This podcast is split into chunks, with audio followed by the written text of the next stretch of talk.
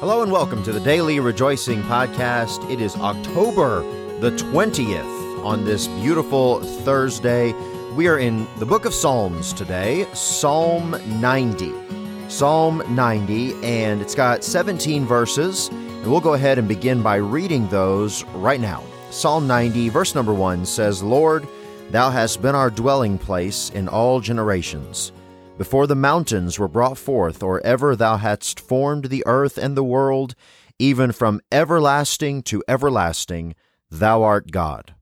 Thou turnest man to destruction, and sayest, Return, ye children of men. For a thousand years in thy sight are but as yesterday when it is past, and as a watch in the night.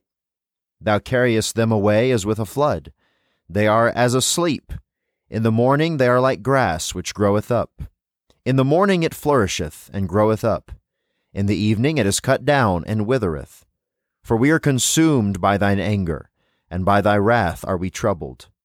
Thou hast set our iniquities before thee, our secret sins in the light of thy countenance. For all our days are passed away in thy wrath. We spend our years as a tale that is told. The days of our years are threescore years and ten and if by reason of strength they be fourscore years, yet is their strength labor and sorrow, for it is soon cut off, and we fly away. Who knoweth the power of thine anger? Even according to thy fear, so is thy wrath. And here's our main verse, it's verse number 12 of Psalm 90. So teach us to number our days, that we may apply our hearts unto wisdom. Return, O Lord, how long? And let it repent thee concerning thy servants. O satisfy us early with thy mercy, that we may rejoice and be glad all our days. Make us glad according to the days wherein thou hast afflicted us, and the years wherein we have seen evil. Let thy work appear unto thy servants, and thy glory unto their children. And let the beauty of the Lord our God be upon us, and establish thou the work of our hands upon us. Yea, the work of our hands, establish thou it. It is so important to measure time. All of us are given the same amount of time per day, but it really varies among us, among people, how much we're really able to get done.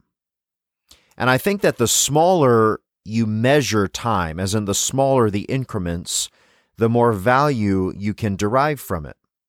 In verse number 12, Moses is writing Psalm chapter 90, and he writes under inspiration of the Holy Spirit So teach us to number our days. Our days. A better question than what did I do this year would be rather what did I do today? We've all made New Year's resolutions before, and it's here the middle middle end of October. And if you think back to the beginning of the year, I don't know that there'd be too many of us who remember our New Year's resolutions, much less spend a lot of time thinking about them day to day or give them a lot of attention. Because a whole year, a year can come and go, but there's a lot of days in a year. There's a lot of hours in a day. There's a lot of minutes in those hours. And it's very important to measure that time. Teach us to number our days. Psalm 39 4 says, Lord, make me to know mine end and the measure of my days, what it is that I may know how frail I am. You know, I appreciate this little thought right here.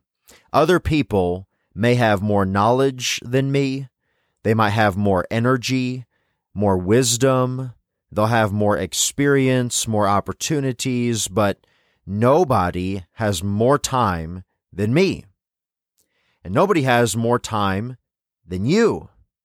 We are all allotted the same amount of time per day.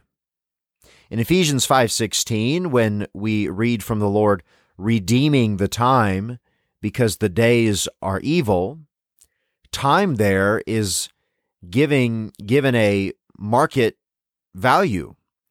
It's it has value of exchange and you can exchange your time in the market of life for whatever you decide. You see, time is running out. Right now, you have chosen to spend a few brief minutes listening to this podcast. That's 10 minutes of time. Hopefully, it's a good investment. But all the time, whether you want to or not, time is being spent from your time clock, from your three score and 10, as we read here in verse 10 of Psalm 90, which is 70 years, or by reason of strength, four score years, uh, which would be 80 years, or maybe a little more, or quite possibly less. None of us are guaranteed another day. But know this for whatever you spend that time on, you'll give an account. And you can direct the expenditure of your time into something worthwhile and eternal, or you can let the spigot run into nothing, wasting the most precious resource that you have, which is time, and time really is. And so then as we think about that, we think about, Lord, teach us to number our days. Really, it comes down to how can we best prioritize our time? And we answer that by asking ourselves, what are our priorities? And to do that, you have to determine what are the most important God given roles that you have. What are your obligations?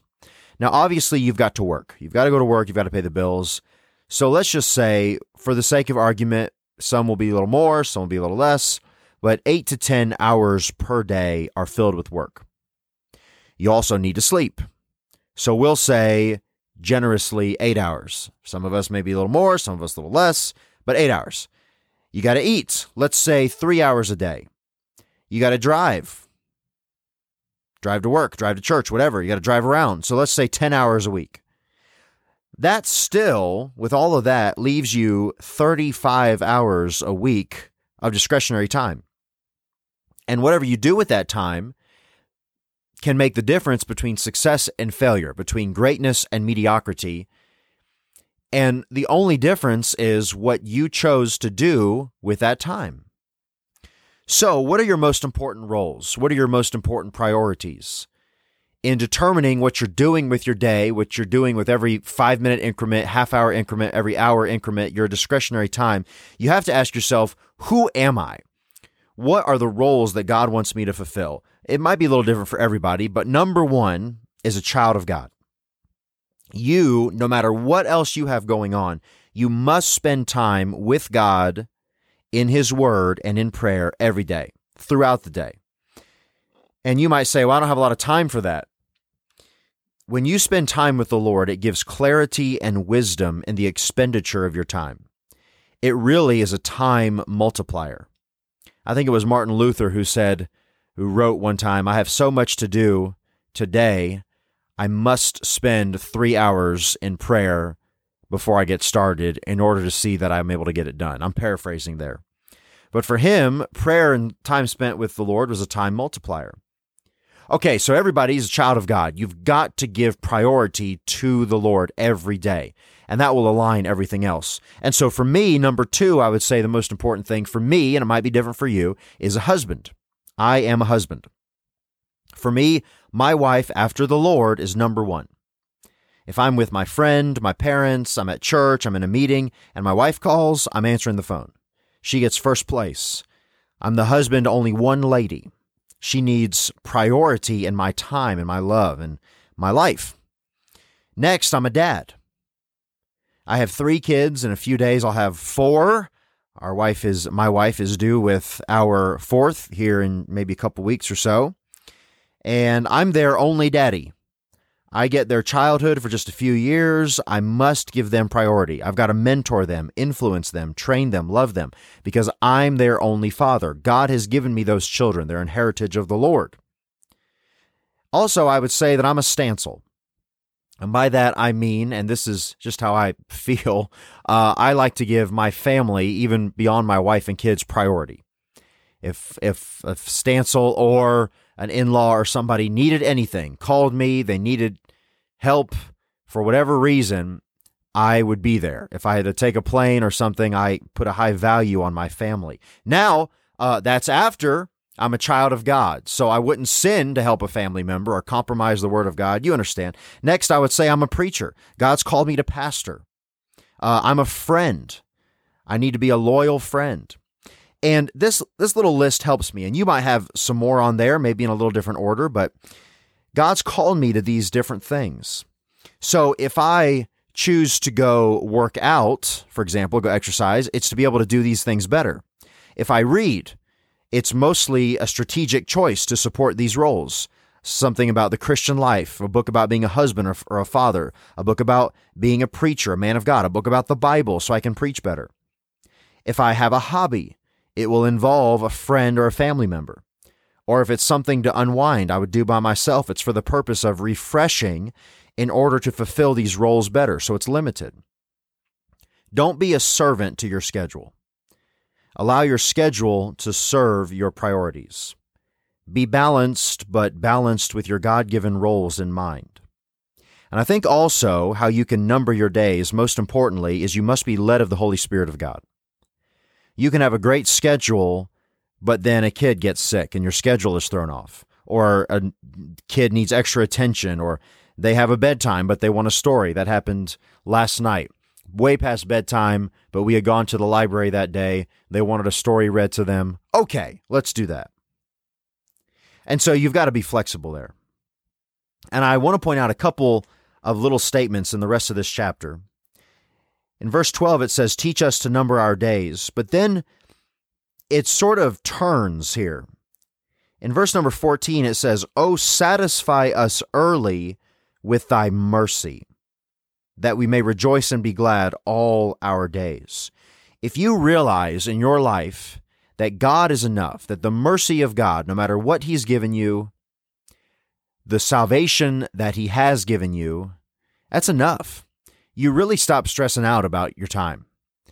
And you will naturally, as a spirit led child of God, give the attention of your time to what really is most important. Verse 15, the next verse make us glad according to the days wherein thou hast afflicted us, and the years wherein we've seen evil. It's saying we need to be thankful for the days you've given us. Make us glad. Yeah, even if we think the days are full of evil, make us glad because by your mercy you've granted us these days. Verse 16 Let thy work appear unto thy servants, and thy glory unto their children. In other words, let us do God's work in these days that we've been given, and then show God's glory to our children. Verse 17 And let the beauty of the Lord our God be upon us, and establish thou the work of our hands upon us, yea, the work of our hands, establish thou it. He's saying, Lord, allow us to spend our days doing that which pleases you. So teach us to number our days, that we may apply our hearts unto wisdom. Lord, I thank you for this passage. I pray that you'd help the listener today to number their days. Lord, teach me to number my days. Help me to give priority where it's due.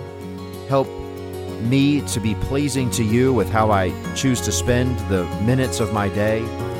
Lord, help us all as we seek to get better and better at this. Teach us to number our days that we may apply our hearts unto wisdom.